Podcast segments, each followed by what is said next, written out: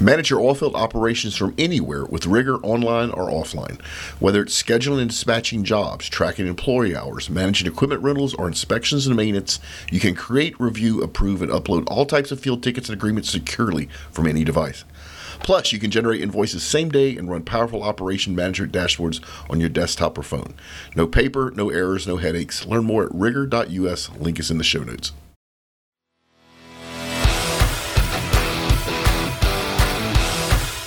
Welcome to the Oil and Gas Sales and Marketing Podcast, where every week your hosts Mark LaCour and Matt Bertram share proven strategies and real world tactics to help you connect with customers and close more deals.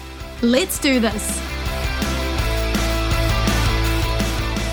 All right, welcome back, everybody. Before we get into our guests, Matt, we got a review. All right. Yep, we got a five star, another great pod from OGGN. As a marketer in oil and gas, I find this podcast very valuable. Learn about sales from Mark has helped me become better at my job, and Matt has taught me a bunch about different marketing strategies and tactics. Highly recommend. And that's from Evander53 from the United States. So if you'd like to get a shout out like Evander53 from the United States, leave us a review. We'll happily read it on the air. And today we're super happy. We have Greg Crabtree on. Uh, he's actually sitting in Alabama. Welcome to the show, Greg. Hey, welcome. Thanks for having me.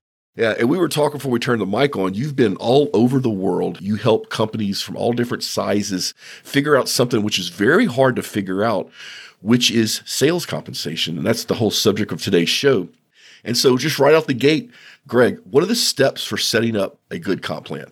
Well, you know, one of the phrases I'm known for is uh, a man who aims at nothing hits it with amazing accuracy.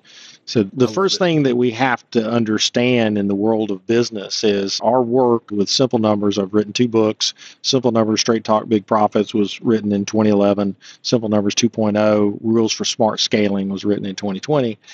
And in both of those books, we really highlight the fact that labor is an input and margin is an output. If you don't learn anything from today's podcast, I want you to understand those two concepts of labor is an input, gross margin is an output. I don't really give, give two hoots about revenue.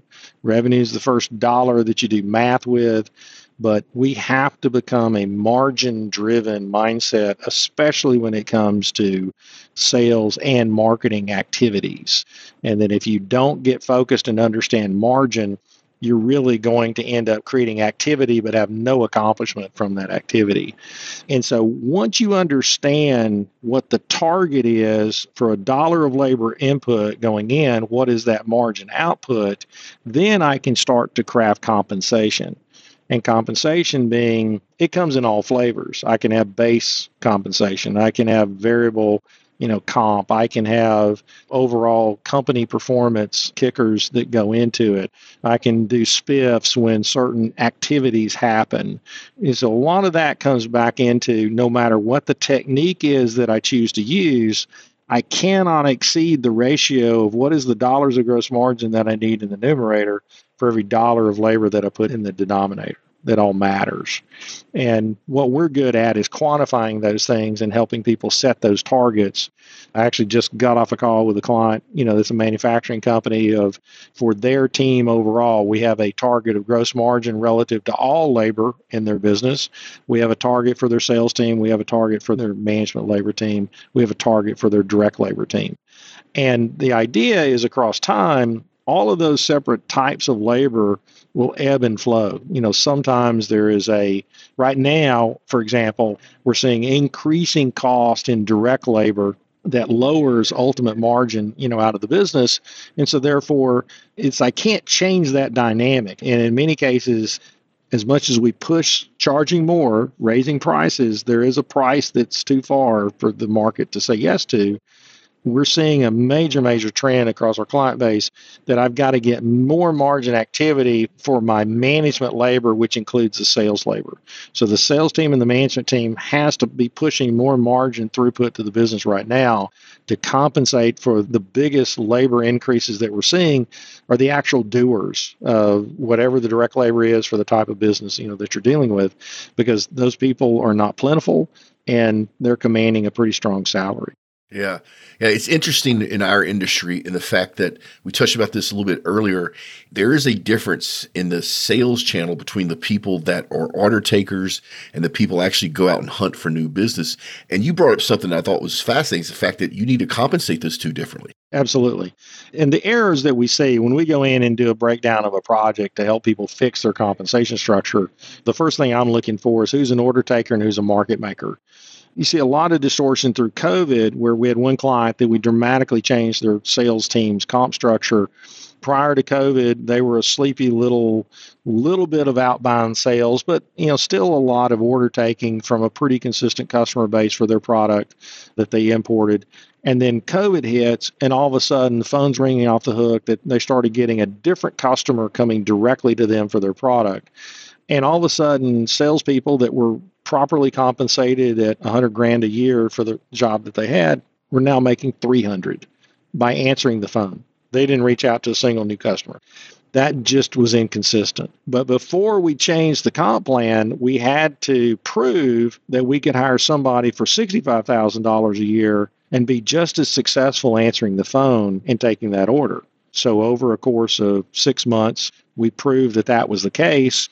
Then we had to go to the salespeople and said, listen, you know, you've kind of been given a gift of the market here. We've got to change your comp plan because this really isn't going to work. And all of those people have stayed. They knew it. Oh, wow. Yeah, amazing. They're still well compensated, but they're compensated more to market. And so this is kind of another overarching thing that when we talk about simple numbers philosophies, we believe in market pay.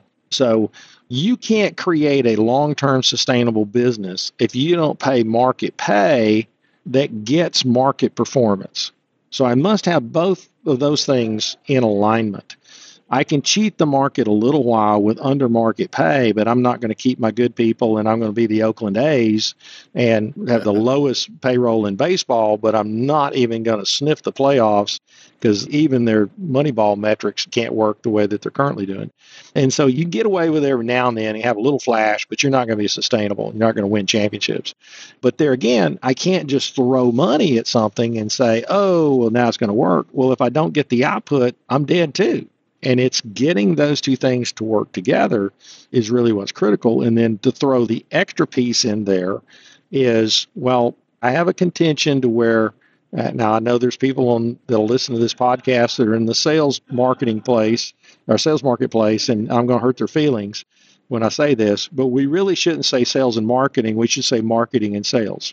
And there's a reason why I say that because last time I last time I checked, marketing has always preceded a sale. It may have been the same person that marketed who then sold it, but if I want to be a purist about it, marketing has always preceded a sale.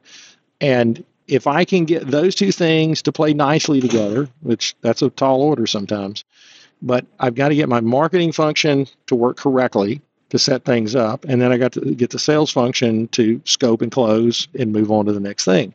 And once again, it's not a one size fits all. We've got clients that are struggling that need a true, real salesperson that can go out and win a new customer with direct contact of some sort. They've got to bust down the walls and break through the barrier and get to that customer. And I'm telling you, that is one of the hardest hires that we're seeing in the marketplace right now. And to use the baseball analogy, in baseball, you shake a tree and out falls nine gloves and one bat. And they will find a place for that bat to play no matter how crummy of a fielder they are especially now that there's DH in both leagues, they become the DH. but in business, you shake a tree and outfall nine operators and one salesperson that's the disparity between effective sales. Now, if you find that person who truly is that great salesperson, you want to compensate them fairly. And like I said, more so appropriately for the market making.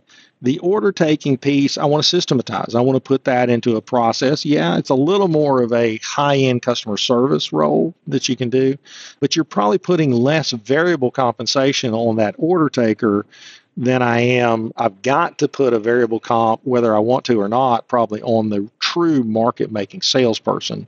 And there's 10,000 ways you can design those, but there's a couple of parameters that you always want to stick to. Well, Greg, I got a ton of burning questions okay. here. All right, fire away. you know, I'd love to just hit you with at least one of them really quickly.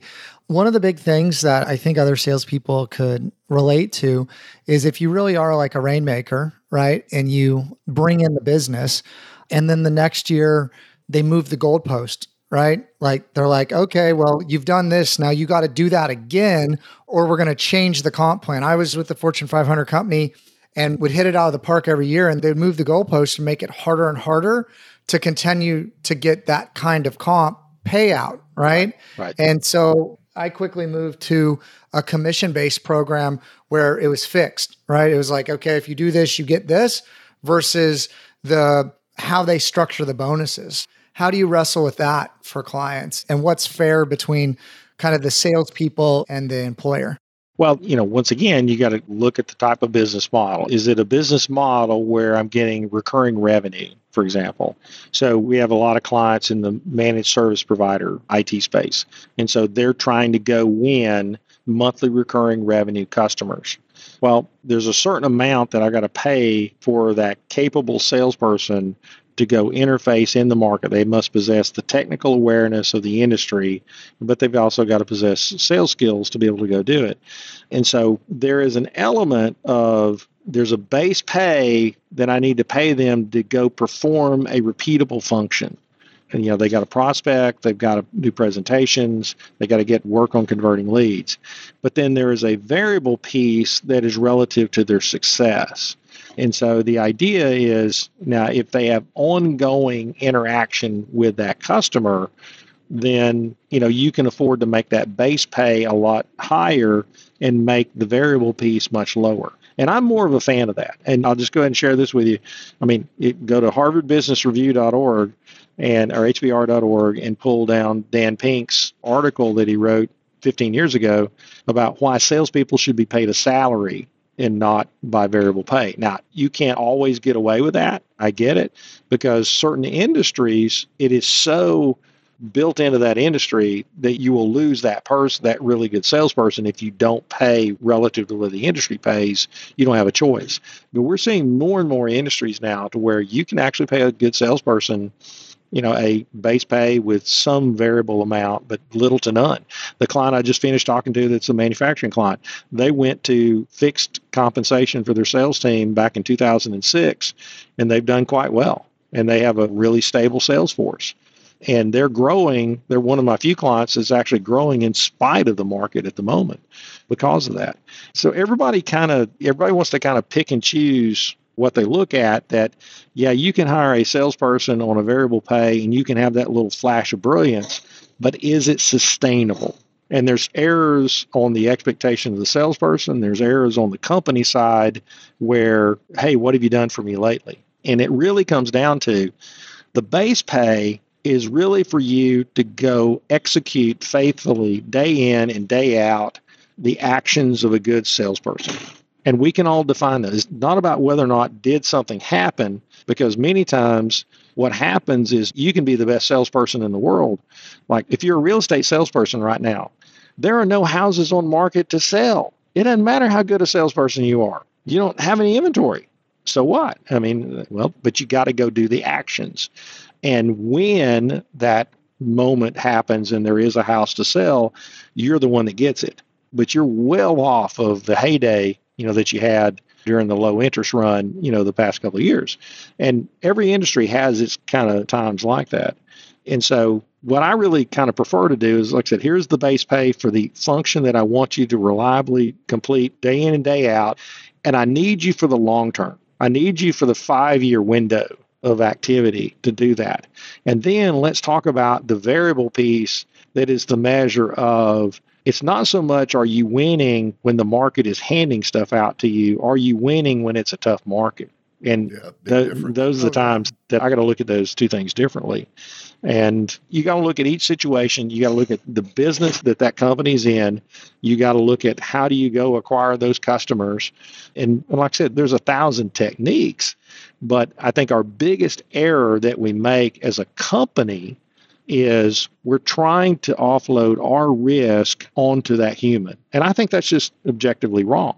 I need a sales function even when the market is weak because I need that good salesperson there when the market starts to come back.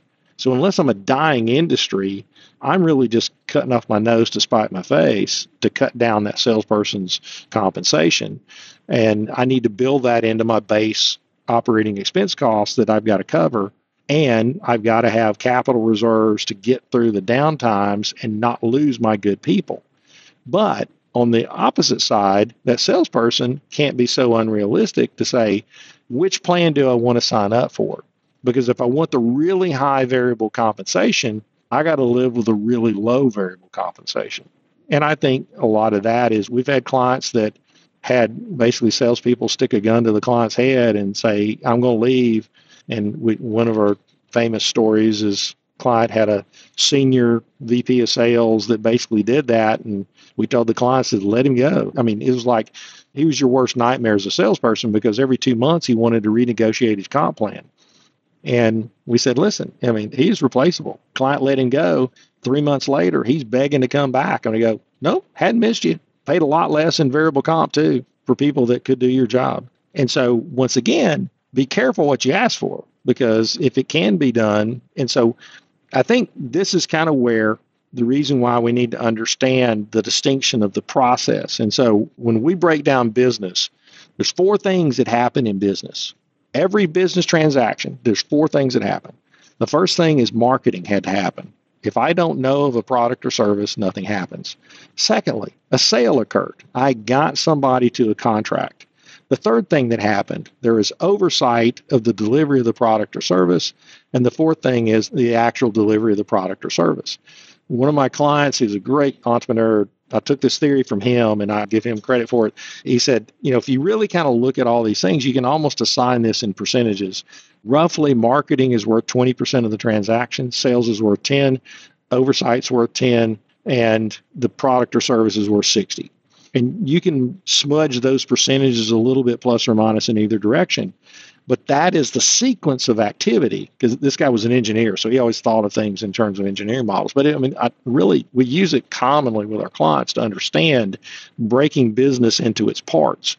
And so, if I'm really good at marketing, I don't have to be as good at sales. And if I'm not good at marketing, I'm going to be really good at sales. I'm over relying on that human to fill a void of what my other weakness is. And then obviously, if you can't deliver the product or service timely, you're not going to stay in business.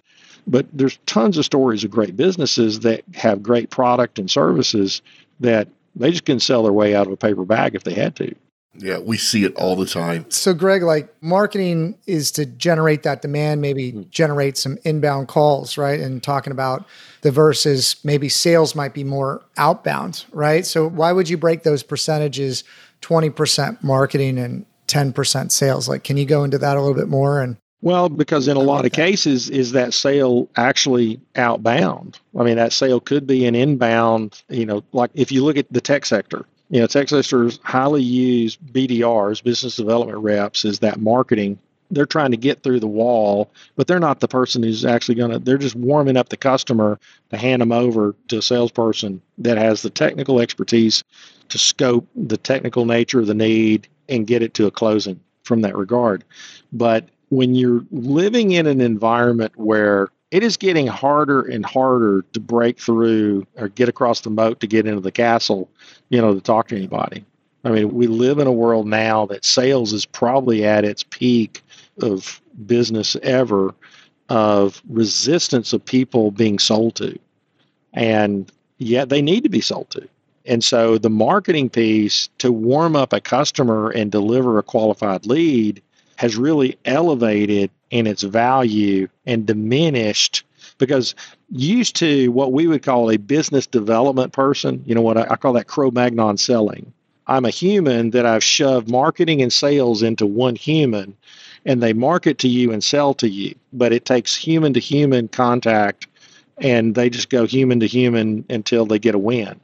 And that's not very leverageable. And it's not very efficient. But in some industries, that's all you got. It's the only way it can be done. And those people would have to be super highly compensated because here's the other aspect of it. This current generation, they don't like those jobs. They don't want to do those jobs.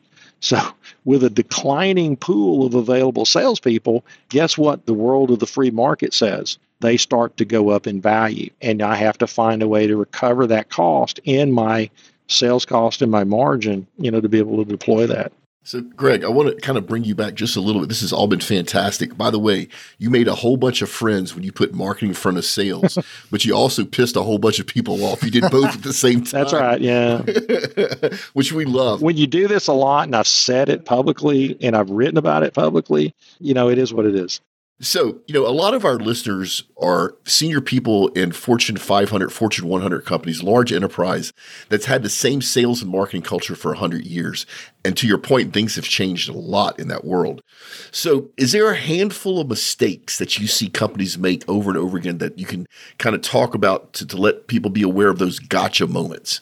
Well, I mean, I, I, would go back to what I said at the beginning. The mistake is I'm not drawing the distinct relationship of margin needed as my numerator and comp available to be spent to generate that margin. We tend to think in terms of activity rather than the leveraging of a dollar of labor to create more than a dollar of margin is how business creates success.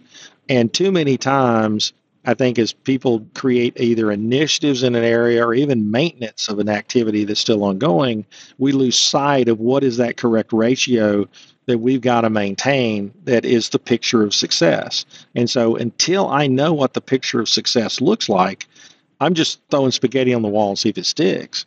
And that to me is the biggest mistake because, like I said, there's a thousand ways to calculate, you know, variable structures.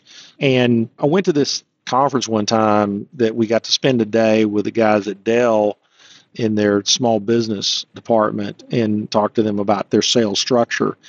And now there's things that Dell has done over the years that I'm not a huge fan they have of. The big thing that you ring the bell, or like they, uh, you know, they have all kinds of things. It's that's a pretty hardcore sales structure. I, I well, it is, but in the SMB area, though, the sales VP he was saying, listen, I got people that are 80% base and 20% commission, and I got people that are 20% base and 80% commission.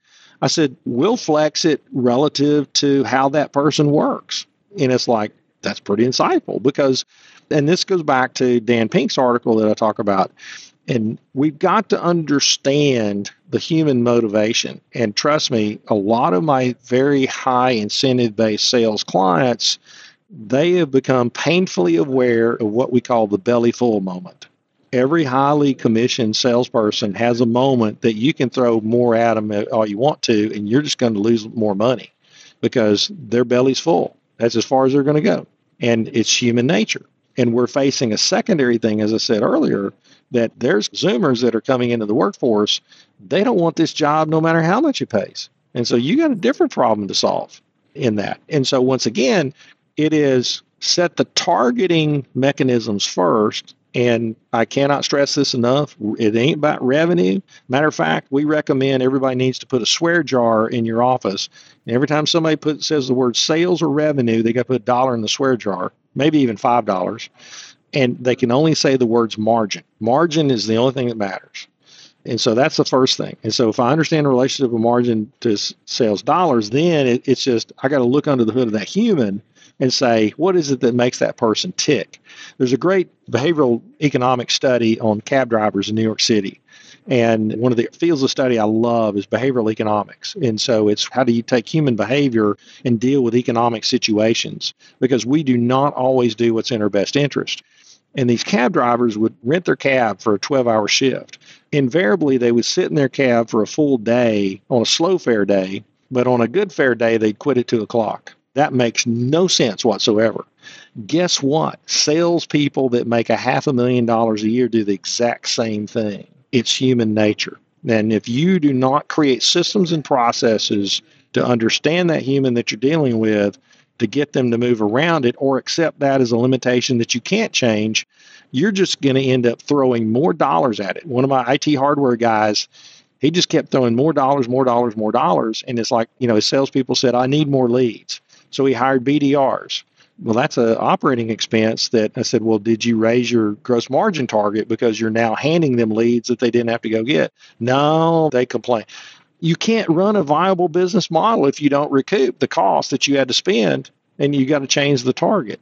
And until you understand those competitive barriers, you're just in a downward spiral, you know, in, in making it work. And once again, this is kind of why I say it's understanding the targeting mechanism first, and then two, you got to understand the human that you're dealing with, and you got to adapt the compensation to what makes that human get to their fullest potential. But once they get to their fullest potential, you ain't changing them. It is hardwired. There's nothing you can do to make that person go beyond that belly full moment. It's so true. I mean, when I think about my own history and the teams I've ran in that context, you're 100% right. I've seen top performers that made their number early in the year literally just take the rest of the year off. And now that I said it out loud, it's like, that's crazy. Why did they not keep selling and double the amount of money? But to your point, their belly was full. That's right. Mm. Exactly. Yeah. We're um, getting close to winding down the time, which kind of sucks because I would feel like we're just getting into this. Greg, I do want to ask you a question. So, Matt and I both believe that sales and marketing in our industry should be joined at the hip. And one of the things we get asked a lot of on that view is how do I set up a compensation plan for my marketing team yes. that is connected to sales success? Mm-hmm. Any ideas on how somebody may want to approach it at a very high level? The only plan that I think creates you know, total company success. I'm a fan of the great game of business that Jack Stack created, Springfield Remanufacturing. If anybody has not read the great game of business, I mean, the one variable pay technique that we see success with is where I pay somebody essentially the median of market pay, and that's kind of our favorite spot. So we pull a lot of wage surveys. We subscribe to one of the high end services that's not publicly available that we run salary surveys. So we can pull a wage survey for any position, any SIC code, any geography in the U.S. And so we help our clients understand that piece of it. But then the idea being that if the company hits their contribution margin, or what you guys would probably call gross profit. So after direct labor, after gross margin, what is that, what we call the output of the business engine? I don't really care about net income because corporate can make decisions about net income. They can spend money out of the operating expense budget for this year that has nothing to do with the current year. And so basing bonuses off of net income is a really sloppy technique. So we like it off of pure margin creation. If management can't manage the expenses relative to margin, it's their problem. And we look at these triggers and what Great Game of Business kind of came up with that we've mimicked their process. We look at that as the critical number that you base it off of. And so there's levels of attainment. And so if we hit the target, I get a 10 to 15% bonus of my base pay. If we beat the target, it ramps up. Usually it'll it'll cap out somewhere at no more than 20% of your base pay. But the idea being what I'm not a fan of is giving away a cut of margin to somebody. Because what I've done is granted an annuity, and this is especially for monthly recurring revenue kind of businesses, that if I start paying commissions relative to gross margin, then I basically lowered my overall margin. And what I really want to do is say, here's a base pay for the actions I need you to do. Here's what success looks like at this level. Here's what success looks like at this level. And your success bonuses are relative to your base pay. And that is actually easier for a person to think and measure their success because I can show them on the wage scale that you're in the 50th percentile with your base pay. We hit this bonus, you're now in the 75th percentile of the market. That's success. And I love it. To me, that is more relative to how you understand success rather than hey, I'm trying to hit a moonshot. Yeah, I won the lottery, but it's not relative and it can't be repeated. And if it can't be repeated, everything's just out of sync and you can't be sustainable as a business that way. It's also very simple to understand. In my past, I've had comp plans that I needed somebody else to explain to me, which was not a good comp. no, it's not. No, it's not. To, yeah. yeah. But uh, many of them are. I went in and did this project for a car dealership one time, and they brought me this two D ring binders of sheets. And I go, what's this? Is well, this is everybody's comp plan. Literally every stinking employee in the whole dealership had a different comp plan. It took their controller two days every quarter to actually figure out what everybody's bonus was. Crazy. That is just so insane. Efficient. Yeah. So, Greg, we got to get out of here, but this has been super helpful. Obviously, you know what the heck you're talking about. If anybody in our audience want to get in touch with you because they need some help, what's the best way for them to do that? Best way, certainly email greg.crabtree at simplenumberscri.com. So that's my email address. I'm out there on LinkedIn, so you can certainly connect with me there. The book website of my two books, the easiest website that'll link you over to it is simplenumbers.me and so that'll get you over to the but we've got some free tools and some stuff that'll you know, we've done some of our recorded podcast and some of those things you can look at some of our free content there but those would be the two best ways. I'm probably the easiest person in the world to find because there's not too many people named greg crabtree. Or if you search on greg crabtree or simple numbers you'll find me yeah, and folks, as always, we'll have the links in the show notes. So just scroll left or right, depending if you're on iOS, on Android, to get Greg's information. So speaking of contact information, as always, Matt's and I social links are in the show notes as well.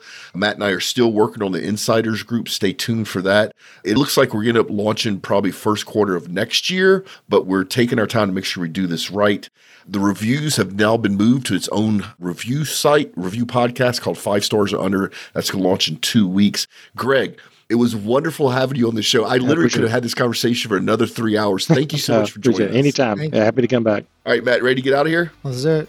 Remember, make a difference and not a sale. Check us out next week for another enriching and cheeky episode of Oil and Gas Sales and Marketing Podcast, a production of the Oil and Gas Global Network. Learn more at oggn.com.